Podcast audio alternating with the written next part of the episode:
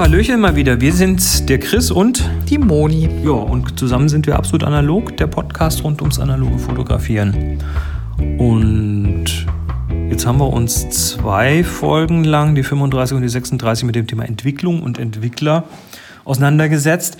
Äh, heute mal, gehen wir mal einen Schritt weiter. Wir haben entwickelt, die Filme sind getrocknet und jetzt wollen wir die irgendwie oh, weiter benutzen. Und da gäbe es jetzt zum einen die Dunkelkammer, so richtig mit Chemie und Papier und Licht aus und so. Und Gestank. Und äh, ja, Chemie, sag ich doch. Wunderbarer Fixierergeruch.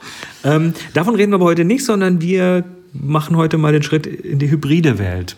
Also Hybrid heißt, wir kombinieren das Analoge mit dem Digitalen, indem wir die Bilder digitalisieren. Ich habe ja noch immer nicht gescannt. Die hängen immer noch da. Die Bilder hängen immer noch da. Na gut. Ähm, ja, da, die hängen. Das ist das, ich sag mal in Anführungszeichen, das Problem, wenn man einen eigenen Raum für eine Dunkelkammer hat, die sonst für nichts verwendet wird. Man muss sie auch nicht weghängen. Nee, sogar der Fensterputzer war zwischendurch da und sie hängen immer noch da. So, ähm, Hybrid, also Bilder digitalisieren. Ähm, wir schauen mal ganz kurz erstmal an, was wir denn da an Filmen haben. Wir haben einmal den Schwarz-Weiß-Negativfilm. Das ist so unser Hauptding, mit dem wir hauptsächlich arbeiten. Dann haben wir ähm, den Farbnegativfilm. Auch den kann man irgendwie äh, scannen. Mhm. Und dann haben wir Diafilm. Auch den kann man scannen. Also alle drei Filmtypen, mit denen wir heute arbeiten, lassen sich in irgendeiner Form scannen. Und dann haben wir noch die äh, nette Variante, dass es den Farbnegativfilm mit Rotmaske und ohne Rotmaske gibt. Richtig, das äh, werden wir gleich nochmal im Detail anschauen. Also, ähm, Dia ist am einfachsten, erstmal so vordergründig, weil das ist eins zu eins, da sieht man positiv, also das heißt auch Dia-positiv, ähm, ist also transparent, und wenn ich das auf den Scanner werfe, der Scanner braucht entsprechende Durchlichteinheit natürlich, also muss dafür geeignet sein, dann brauche ich den einfach nur scannen und fertig. Also da ist die, die, die, oh, du schüttelst den Kopf. Ja, genau. Also der Scanner braucht mitunter, also Dia ist ja sehr kontrastreich. Da, da wollte ich gerade drauf ah, hinaus. Genau. Der, der Scanner braucht mitunter ganz schön Wumms, um die dunklen Partien vom ja. Dia richtig äh, rausarbeiten zu können. Richtig, das ist nämlich das potenzielle Problem. Dias sind halt kontrastreich. Deshalb ist das Dia fotografieren auch nicht immer so simpel, weil man dann sehr genau belichten muss. Da ist man relativ schnell daneben.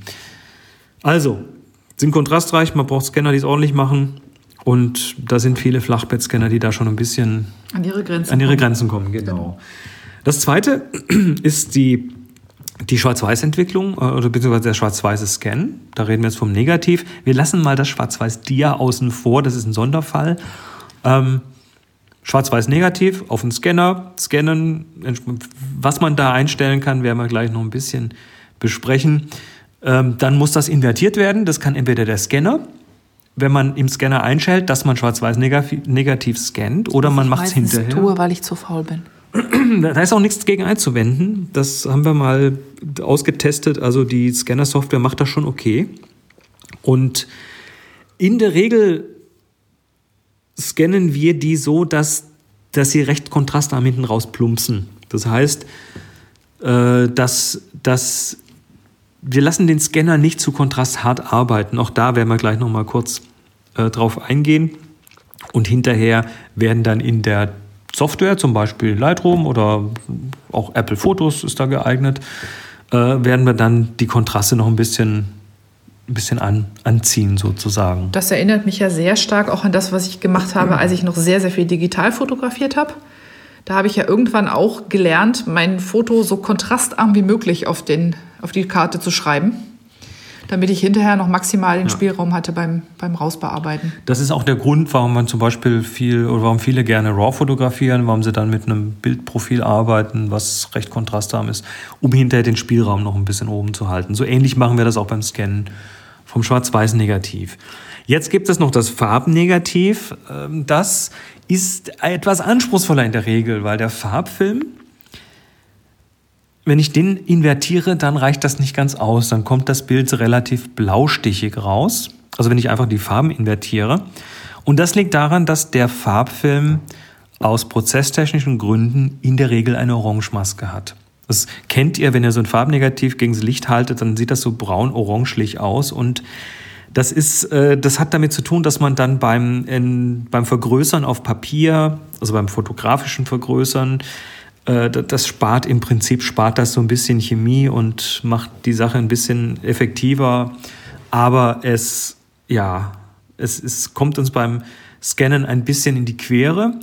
Und jetzt gibt es da tausend Webseiten, die erklären einem, wie man das am besten invertiert und wie man es doch irgendwie hinkriegt. Aber ehrlich gesagt, wenn ich sowas selber scanne, dann in der Regel mit der Automatik des Scanners. Da gibt es dann eine Farbanpassungsautomatik und die Scanner machen das nicht schlecht. Es gibt aber noch eine zweite Form von Farbnegativ. Und zwar sind das die sogenannten Digibase-Filme. Mhm. Das sind Farbnegativfilme, die diese Orangemaske nicht haben und die sind fürs Scannen gemacht. Genau. Und außerdem, die haben noch ein weiteres Plus. Fast immer kann man sie mit der entsprechenden Chemie auch als Diafilm rausentwickeln. Das heißt, das sind quasi Allrounder. Entweder als Farbnegativfilm sehr gut scannbar oder halt dann in einen Diafilm zu konvertieren. Hm. Und äh, die gibt es im Moment, jetzt muss ich nach, äh, ich glaube, das ist im Moment Rollei, Rollei Digibase, glaube ich, das gängigste. Und ähm, ich habe die schon mal benutzt, sind fast immer I S O zweihundert Filme, also irgendwo so mittendrin im Empfindlichkeitsraum, kann man gut mitarbeiten. Hm. Ist halt dann aber auch ein Film, auf den man festgelegt ist, also das gibt es dann jetzt nicht in verschiedensten Varianten, sondern da gibt es diesen einen und äh, den nutzt man dann oder man lässt es. Jo. Jetzt zur Frage, die an dieser Stelle fast immer kommt, ja, welchen Scanner soll ich denn kaufen? Und das ist tatsächlich so eine, so eine Sache, also der Scanner. Ähm, es gibt verschiedene Werkzeuge zum Digitalisieren, sagen wir mal so. Der Scanner wäre, wäre so das naheliegende äh, Flachbettscanner. Da gibt es zum Beispiel von Epson welche, gibt es von Canon welche. Und äh, das sind Scanner, die eine Durchlichteinheit haben. Das heißt, die haben nicht nur unten ein Glas und eine Scanzeile, sondern die haben oben auch noch so ein, so ein Licht, was mitläuft. Im Deckel. Im genau. Deckel drin, was dann quasi mitläuft und äh, das Bild durchleuchtet. Ähm, da wollen wir jetzt nicht eine Dose hier aufmachen und eine große Scanner-Kaufberatung machen.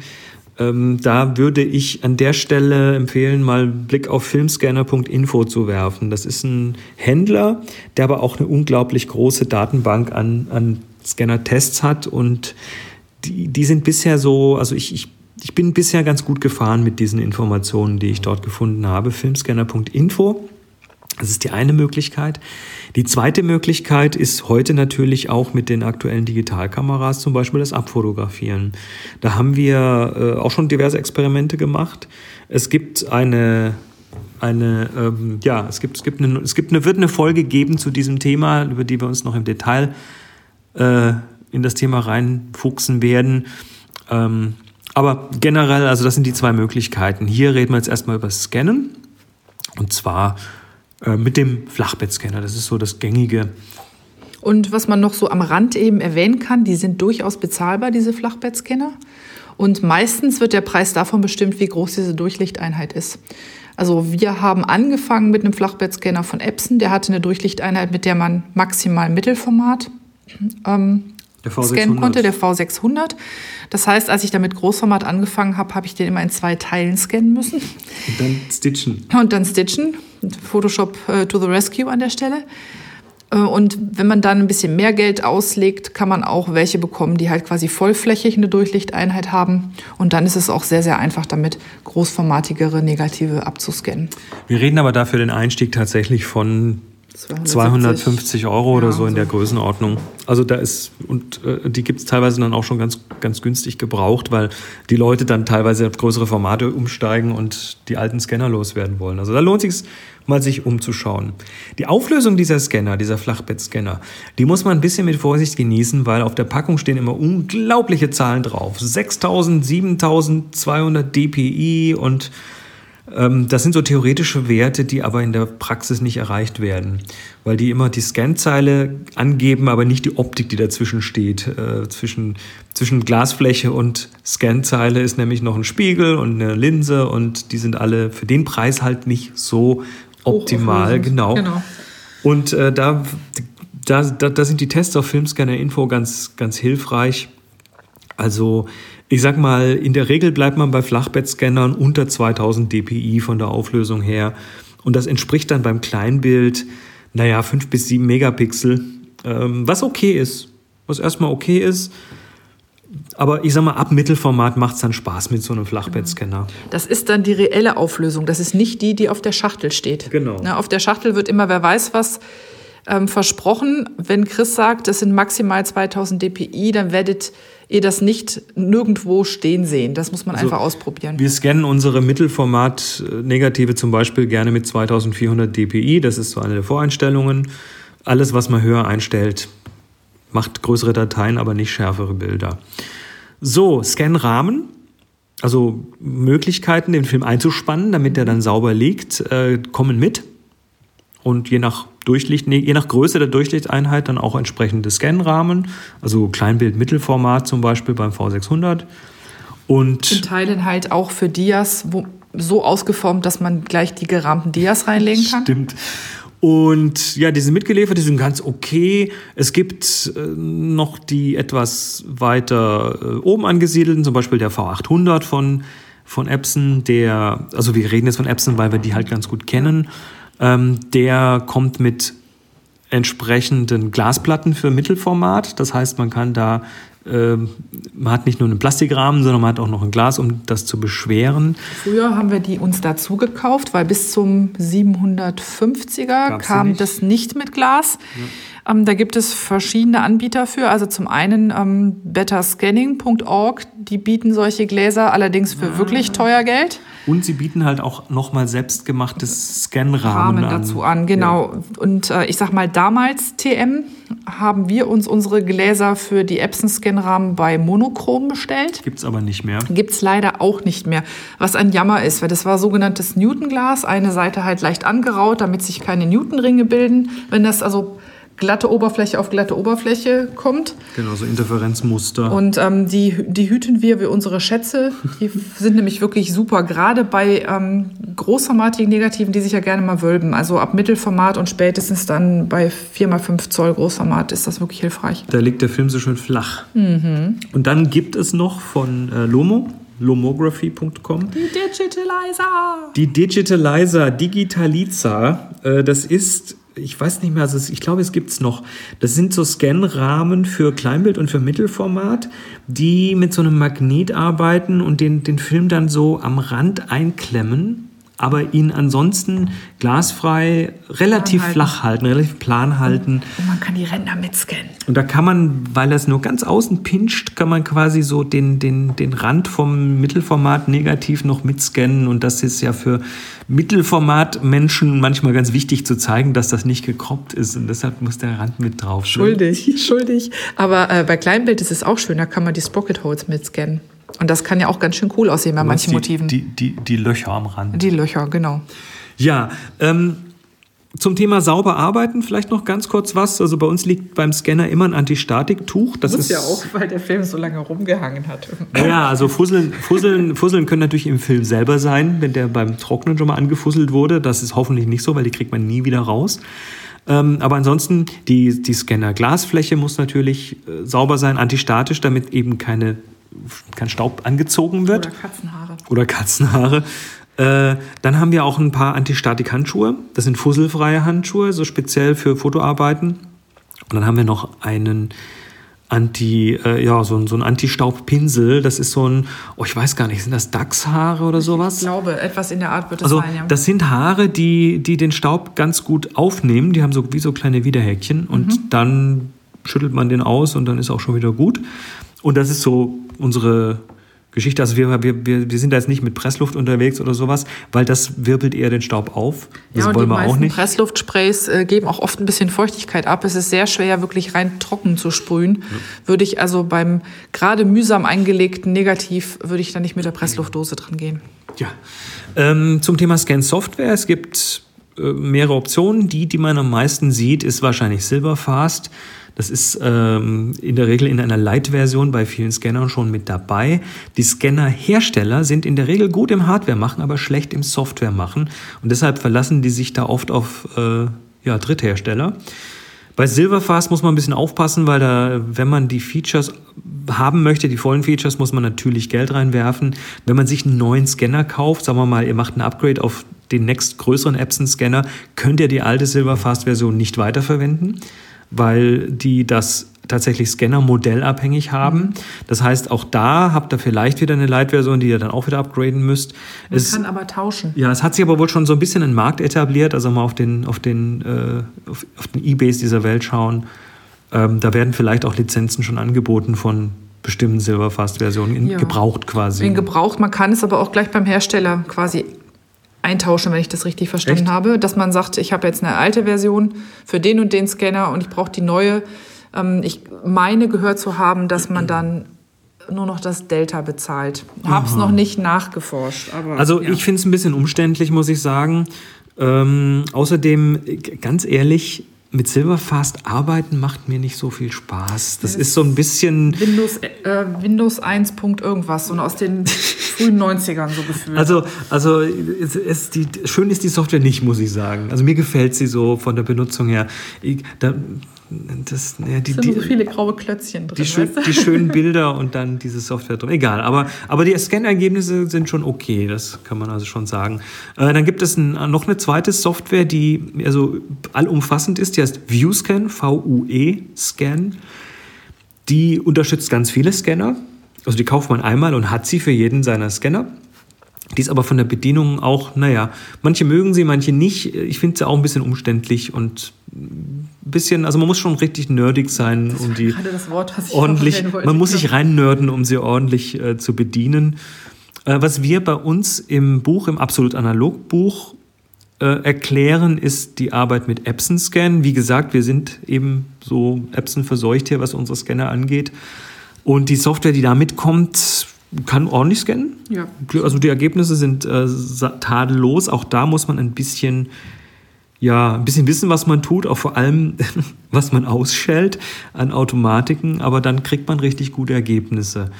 Also die meisten äh, Scanner-Programme haben nämlich so, so diverse Automatiken drin. Also äh, zum Beispiel Kornentfernung. Was hältst du denn von Kornentfernung, liebe Moni? Also wenn ich matschig aussehende Bilder will, finde ich die ganz reizend. Also ist ja lustig, weil speziell im Schwarz-Weißen, manchmal, manchmal fotografieren wir ja ganz bewusst so und entwickeln so, dass wir ein ordentliches Korn haben. Ähm, so, ich sag nur Rodinal und Tri-X, da kommt eben dieses Korn, das knallt und ist geil und das will ich nicht entfernen. Also ist das so eine Automatik, die schalte ich eigentlich immer ab. Wenn ich hinterher mal irgendwas glätten will, dann mache ich das anders, aber nicht mit der, mit der Scanner-Software. Das zweite ist die Kratzerentfernung. Oder auch Staub- und Kratzerentfernung. Ja, das ist, äh, das, das, die kommt in zwei Versionen, und zwar in einer digitalen, die glättet eigentlich auch nur so. Also ist auch nicht zu empfehlen. Das ist Digital Ice, ne? Nee, das nee, Digital Ice ist die zweite ist die Version. Zweite Variante, okay. Das Digital Ice I C E, das hat auch manchmal andere Namen, ist... Also da ist, ist eigentlich ganz cool, weil der Scanner hat, wenn er so eine Funktion hat, hat er neben dem normalen Licht noch ein Infrarotlicht drin. Und dieses Infrarotlicht macht, er macht mit der Hilfe des Infrarotlichts einen zweiten Scan. Und in diesem zweiten Scan kommt nur die Kratzer raus. Und dann, also das ist halt so eine Eigenschaft des Ganzen. Und dann wird dieses zweite Bild, wo die Kratzer drauf sind, vom ersten quasi abgezogen. abgezogen. subtrahiert und dann sind die Kratzer weg und das ist sehr, sehr effektiv. Aber nicht bei Schwarz-Weiß-Negativfilmen. Wegen des Korns. Die, das funktioniert, nee, das hat jetzt nichts mit dem Korn nee. zu tun, sondern das hat was mit der Oberflächenbeschichtung zu tun. Und äh, diese Digital-Ice-Geschichte funktioniert da einfach nicht, die funktioniert nur bei Farbnegativfilmen. Also ähm, lasst euch da nicht ins Boxhorn jagen, ihr, macht, ihr kriegt hässliche Scans raus, wenn ihr das Ding anhabt. Ist bei mir zu Testzwecken mal gelaufen und danach nie wieder. Außerdem verdoppelt sich die, die Scanzeit und das ist, weil da muss noch ein Scan, man muss einen zweiten Scan machen. Dann gibt es noch so eine Autokontrastgeschichte. Ah, ja, nee, nicht wirklich, weil die macht mir ganz gerne mal, dass die Höhen ausreißen, ja. die Highlights ausreißen und die Schatten zu dunkel die sind, werden. Die sind, also Autokontrast ist typischerweise auf knackig getrimmt. Weil die Leute knackig eigentlich ja wollen auf ihren Bildern. Genau, aber weil wir beide nun mal knackig lieber in Lightroom machen, ist es eigentlich sinnvoller von Hand ähm, einzustellen, wie kontrastig man es haben will, zu sagen, hier von da bis da, von, von dem Grauton bis, oder hellweiß, dunkelweiß Ton, bis da möchte ich bitte komplett alles drin haben und dann mit recht wenig Kontrast, weil dann kann man hinterher einfach das sehr gezielt und teilweise vielleicht auch nicht global, sondern nur auf Partien dann tatsächlich in der Bildbearbeitung ähm, drauflegen, den Kontrast. Und das gibt das sehr viel sauberere und schönere Ergebnis. Ja, und die vierte Automatik, die auch bei uns immer aus ist, also eigentlich da, wo diese Automatiken sind in dem Scan-Interface, ist, sind alle Häkchen weg. Genau. Die vierte ist die Schärfung. Äh, auch das ist so eine Sache, speziell wenn ich Kleinbild scanne, dann habe ich halt da keine so hohe Auflösung. Da reden wir tatsächlich von fünf bis sieben Megapixeln. Und was macht so eine Schärfung? Sie macht das Bild nicht wirklich schärfer, sie macht den Schärfe-Eindruck höher. Sie gaukelt einem Schärfe vor durch Erhöhung der Kontraste an, an Kontrastkanten. Genau. Das heißt, da wo im Bild hell in dunkel übergeht, wird einfach auf der hellen Seite ein bisschen heller gemacht, auf der dunklen ein bisschen dunkler und unser Auge interpretiert das dann als erhöhten Kontrast, hat aber Nebenwirkungen. Ja, Halos. Genau. Ich hasse, sagte ich schon, dass ich Halos hasse? Oh. Also Halos, äh, Halo übersetzt Heiligenschein. Ähm, es passiert da tatsächlich ganz gerne, dass entlang von dunklen Kanten dann so helle, ja, so wie so Heiligenscheine um, um Sachen drumherum laufen. Wenn man sie einmal gesehen hat, wird man sie immer sehen und hassen. Und deshalb alle Automatiken aus. Und wenn wir jetzt noch mal kurz beim Schwarz-Weiß-Negativ bleiben, also die, die Nachbearbeitung für uns ist in der Regel eine Kontrastbearbeitung, ein bisschen die Mittentöne anpassen. Und einen schwarz, sauberen Schwarzpunkt setzen. Einen sauberen Schwarzpunkt setzen und das war's. Und ein sauberer Schwarzpunkt bedeutet, dass mindestens ein Pixel im Bild schwarz sein muss, also richtig schwarz. Das kriegt ihr zum Beispiel auf Lightroom hin, wenn ihr am Schwarzregler zieht mit gedrückter Alt-Taste. Da wird das ganze Bild weiß und nur an den Stellen, wo tatsächlich schwarz ist, also wo null im, im Pixel ist, da sieht man es dann. Ähm, auf die Weise kann man sehr schnell den Schwarzpunkt eines Bildes setzen und plötzlich stimmen die Kontraste. Der ist nämlich viel wichtiger als der helle, als der Weißpunkt. Wenn der Schwarzpunkt ordentlich sitzt, dann stimmen auch die Kontraste. Ja, das war ganz viel und sehr, sehr komprimiert in einer Sendung. ähm, aber ja, das war mal so der Einstieg in den hybriden Prozess zum Thema Scannen. Wie gesagt, in der nächsten Sendung reden wir dann über das Abfotografieren und was wir dazu brauchen. So. An der Stelle möchte ich noch kurz den Micha zitieren. Oh. Der größte Feind des Analogfotografen ist der Fussel. Mhm. Auch beim, beim Scannen merkt man es dann ganz deutlich, weil ein Ding, was man dann beim Scannen hinterher gerne noch machen muss, hat man früher analog gemacht, heute digital, das Ausflecken. Ja, und das, also wenn, wenn man nur so ein paar Fusseln drin hat, also man wundert sich manchmal beim Reinzoomen, was man für ein sauberes Bild gehalten hat, wie viel äh, Staub da drin ist. Also ich habe wirklich, ich bin ja nicht immer so unheimlich pinzig. Ich, wie gesagt, ich lasse meine Bilder manchmal gerne zu lange hängen. Das bedeutet, dass ich mitunter sehr heftig ausflecken muss. Das braucht man weniger zu tun, wenn man vorhat, seine Bilder nass zu scannen. Also dann ähm, verschwindet nämlich vieles in dieser, in dieser Wasserschicht zwischen, ähm, zwischen Negativ- und Scan-Glas. Ich muss es leider recht häufig machen. Und wenn es ganz, ganz arg wird, dann greife ich da gerne mal zu einer Software, die ich eigentlich nur ganz selten benutze, nämlich zu Affinity Photo. Die haben tatsächlich einen sehr schönen Filter, mit dem man sehr gut einstellen kann, wie man Fussel und Kratzer entfernt haben möchte. Aber das ist wirklich sozusagen die letzte Rettung, wenn sonst gar nichts geht. Und äh, ich habe das auch erst einmal gebraucht bei einem Bild, was ich unbedingt ins Buch tun wollte, was aber in einem lausigen Zustand war und das habe ich nochmal neu gescannt und ähm, da hat mir Affinity Photo beim besten, also wirklich kann man sagen, das Hinterteil gerettet. Oh, was hier gerade so zofft, das sind nicht wir, das sind unsere Katzen. ähm, aber ansonsten, ja, wer, wer sauber arbeitet, kann sich da viel, viel Zeit sparen. Und es ist auch noch ein anderer Punkt, in Lightroom wird Lightroom mitunter sehr langsam, wenn man viele Stellen hat, auf denen man ausgefleckt hat. Angeblich soll es jetzt mit den letzten C C-Versionen ein bisschen besser geworden sein, aber da bin ich noch nicht äh, ja. zu einem schlüssigen Ergebnis gekommen. Wenn man erstmal, wenn man Bilder hat, wo viel Himmel drauf ist oder viel See, dann hat man typischerweise auch viel Arbeit mit Ausflecken, weil je mehr Struktur in dem Bild ist, desto weniger fallen die Fusseln auf. Mhm. Aber mit großen Himmelsflächen oder Schneeflächen oder Seeflächen wird es Arbeit. Und ich habe wirklich keinen langsamen Rechner, aber dann geht der gerne mal in die Knie, wenn ich da so fünfzig oder sechzig Stellen habe, wo ich schon drauf rumgeklickt habe. Außerdem dauert es ewig. Ja. So, durch jetzt mit dem Thema Scannen. Wir kommen, wie gesagt, nächstes Mal mit dem Thema Abfotografieren. Äh, Nochmal kurz zwei Hausmeistereien. Wir haben immer noch den Extrem, Film-Extrem-Workshop in Berlin im April. Ähm, ich glaube, ein Platz könnte noch frei sein. Schaut einfach mal rein. Ähm, und die zwei Großformat-Workshops hier in der Viewfinder Villa, hier bei uns zu Hause im Wohnzimmer. Äh, das wird... Nee, nicht im Wohnzimmer. Ja, wir sind, auch im, wir sind auch im Wohnzimmer. Und äh, ja, da werdet ihr auf jeden Fall lernen, wie man mit Großformat umgeht und braucht nicht mal eine eigene Kamera mitbringen. Das ist eine im Juni und eine im November und es sind beide auch Einsteiger geeignet.